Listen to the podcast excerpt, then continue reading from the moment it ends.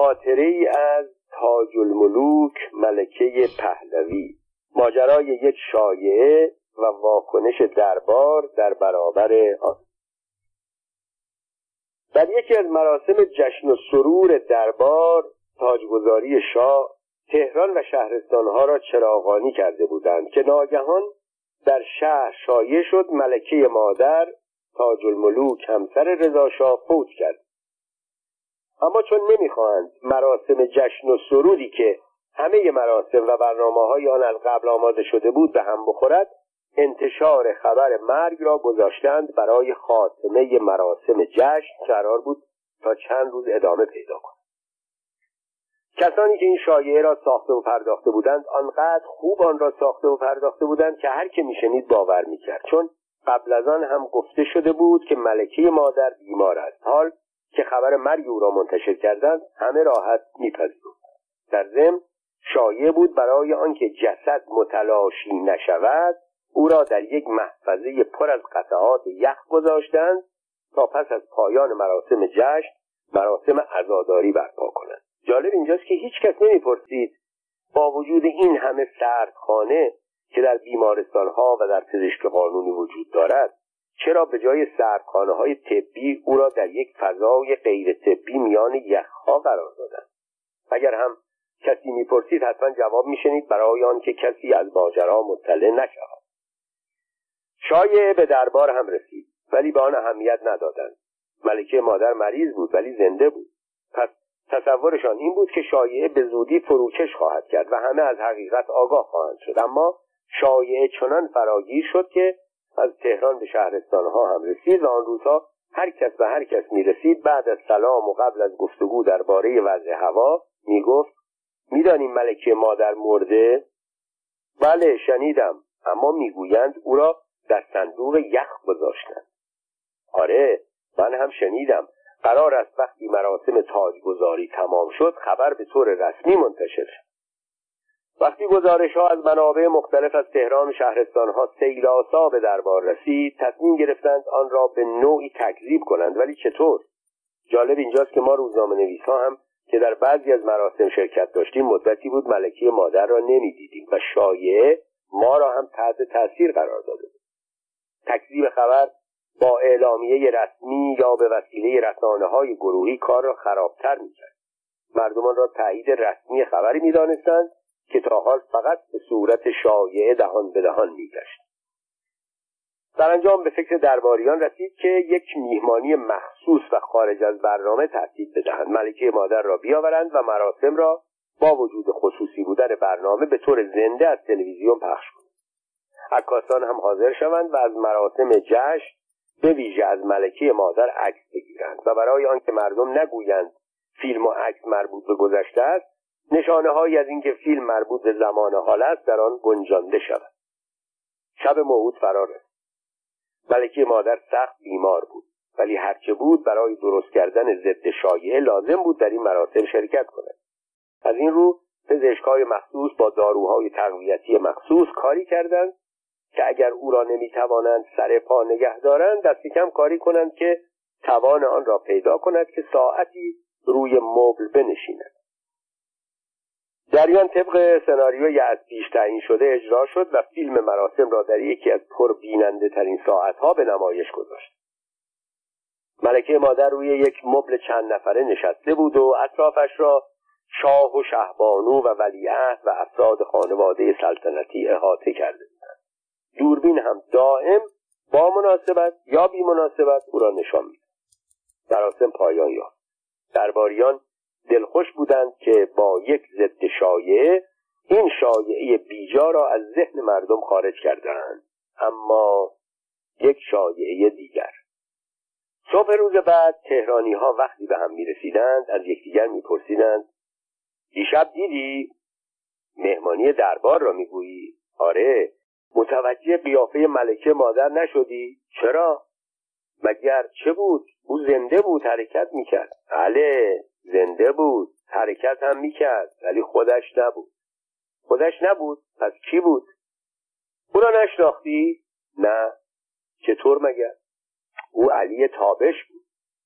علی تابش همان هنرپیشه سینما و تئاتر؟ بله خود خودش بود. من دیشب از یکی از دوستان نزدیکش شنیدم. اگر یادت باشد من همیشه می‌گفتم علی تابش شبیه ملکه مادر است. کوتاه سبزه با صورت بزرگ شنیدم او را گریم کردند. یک کلاهگیس گنده سرش گذاشتند و او را به جای ملکه مادر به میهمانی آوردند. اگر توجه کرده باشی او حتی یک بار از جایش بلند نشد. در تمام مدت کلاهگیس روی صورتش بود. الان ملکه مادر چهار شبانه روز از لای یخها خوابیده. راست میگی؟ من دیشب متوجه چیزی نشدم اما حالا که میگی متوجه شدم که او علی تابش بود. اما ببینم درباره عکس روزنامه ها چه می‌گویی؟ او که ملکه مادر بود.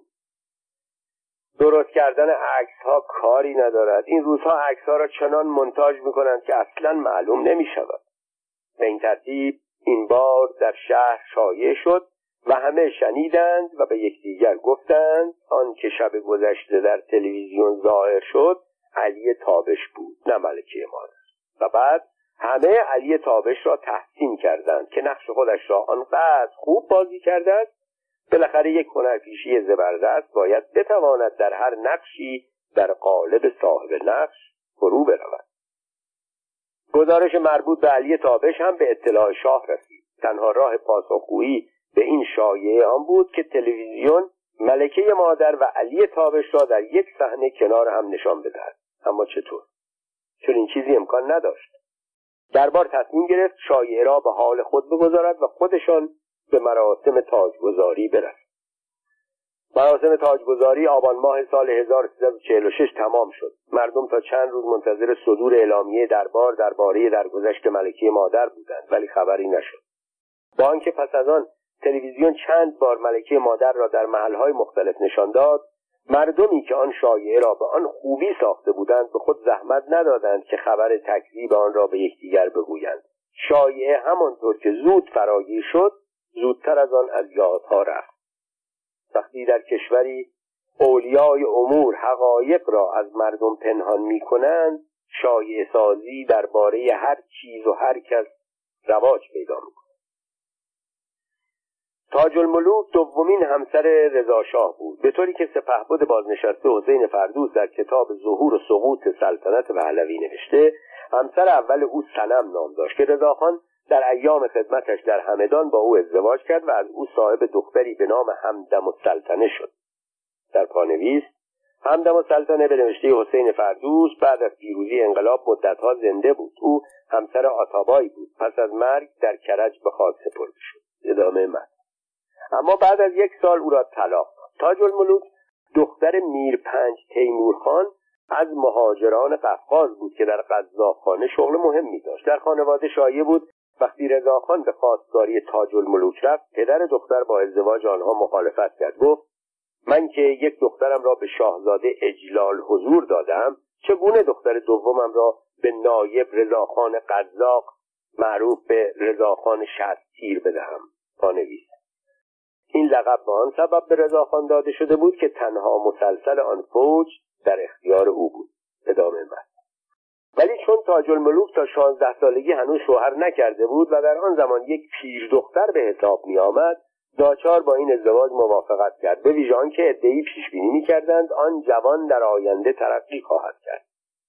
رضاخان در غذاخانه ترقی کرد. به مقام میرپنجی رسید و هم ردیف پدرزنش شد. بعد از او و سایر زیردستها و فرادستهای خود بالاتر رفت و به پادشاهی رسید. تاج الملوک که در چنان شرایطی با رضاخان ازدواج کرده بود از او صاحب چهار فرزند شد. شمس پهلوی محمد رضا پهلوی و خواهر توامانش اشرف پهلوی و علی رضا پهلوی. اما او هیچگاه برتری خانوادگیش را نسبت به شوهر از یاد نمی برد همواره در برابر همسرش که کسی یارای سرکشی در برابرش را نداشت گردن کشی می کرد شاید به این سبب که مادر ولیعهد.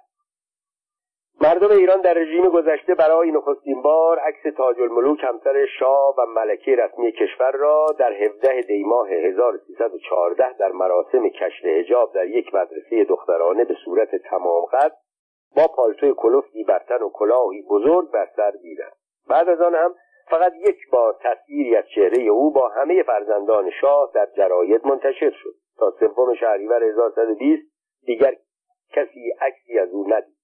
رضا دوست نداشت عکس همسرانش در مطبوعات چاپ شود. به نظر او همینقدر که مردم عکس او و ولیعهدش را به مناسبت های مختلف در مطبوعات می‌دیدند کافی بود.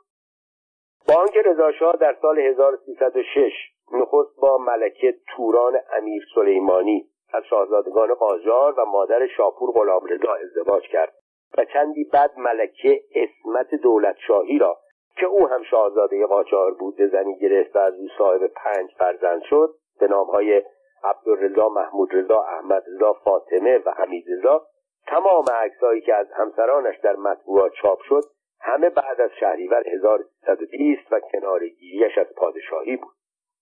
ملک تاج الملوک تا زمانی که رضا شاه بر عریکه قدرت تکیه زده بود اجازه آنکه در سیاست دخالت کند نداشت و به همان سلطه در کاخ و بر درباریان اکتفا می‌کرد.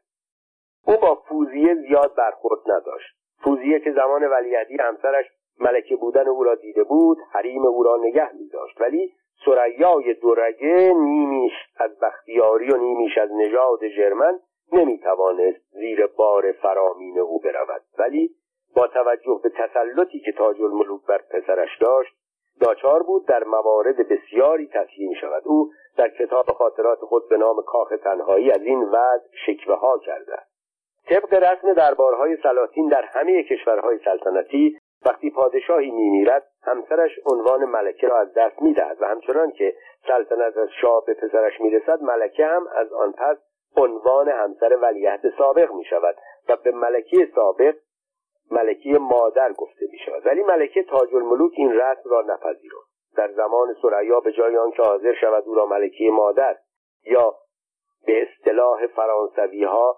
لوگن مره به اصطلاح انگلیسی ها کوین مادر بنامند عنوان ملکی پهلوی را برای خود انتخاب کرد. در آن ایام سریا به عنوان ملکی سریا اکتفا می‌کرد. ولی وقتی فرح دیبا ملکه شد و ولیعهد به دنیا آمد شاه بدون آنکه بتواند از عنوان مادر چیزی کم کند دستور داد برای همسرش عنوانی پیدا کنند که ادیبان درباری عنوان شهبانو را که کلمه فارسی است و در شاهنامه هم آمده برای او انتخاب کرد. تاج الملوک به سبب تربیت رضاشاهی طرفدار شدت عمل در کارها بود.